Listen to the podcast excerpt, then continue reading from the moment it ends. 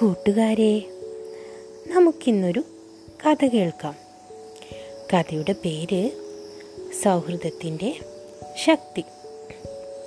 പണ്ട് പണ്ട് ഒരു കാട്ടിൽ ഒരു തടാകമുണ്ടായിരുന്നു ആ തടാകത്തിന്റെ കരയിൽ ഒരു ആമയും എലിയും പിന്നെയോ ഒരു കാക്കയും ഒത്തൊരുമിച്ച് ജീവിച്ചിരുന്നു.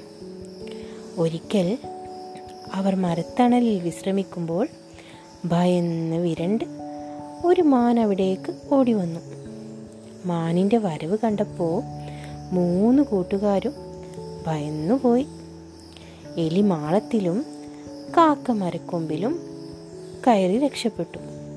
ആമയോ ആമ തടാകത്തിലേക്ക് ഒറ്റ ചാട്ടം.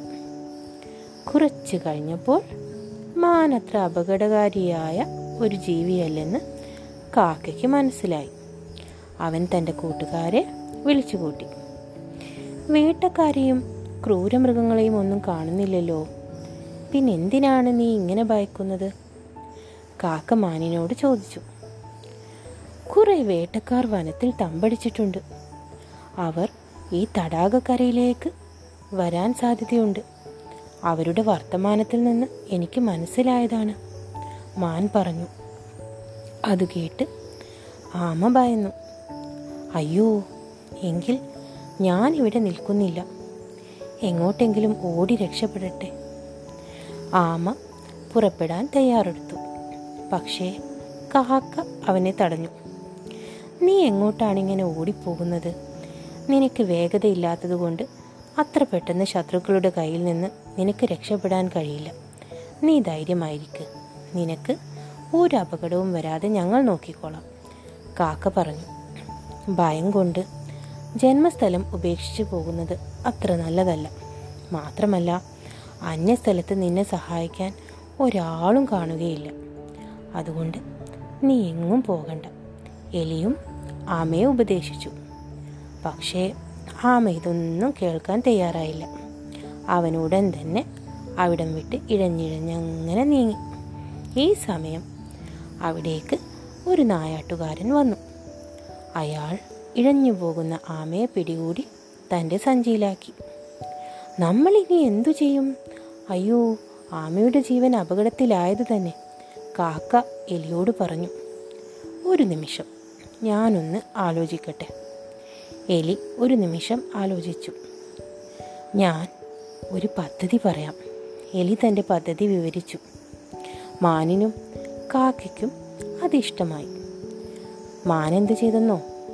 മാൻ നായാട്ടുകാരൻ പോകുന്ന വഴിയിൽ ചത്തതുപോലെ അങ്ങനെ കടന്നു. കാക്ക മാനിന്റെ പുറത്ത് ചെന്നിരുന്ന് ശവത്തിൽ കൊത്തുന്നത് പോലെ അതിന്റെ ചെവിയിലും കണ്ണിലും ഒക്കെ കൊത്താൻ തുടങ്ങി. അതുവഴി വന്ന നായാട്ടുകാരനോ ഇത് കണ്ടു. അയാൾക്ക് സന്തോഷമായി. അയാൾ ഓടി വന്ന് സഞ്ചി നിലത്തിട്ട് മാനിന്റെ അരികിലേക്ക് ചെന്നു.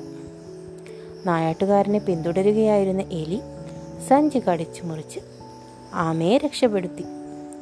മാനിന്റെ അടുത്ത് ചെന്ന നായാട്ടുകാരൻ അതിനെ ഒന്ന് തൊടാൻ കഴിയുന്നതിന് മുമ്പ് തന്നെ മാൻ സർവശക്തിയും എടുത്ത് ഓടി.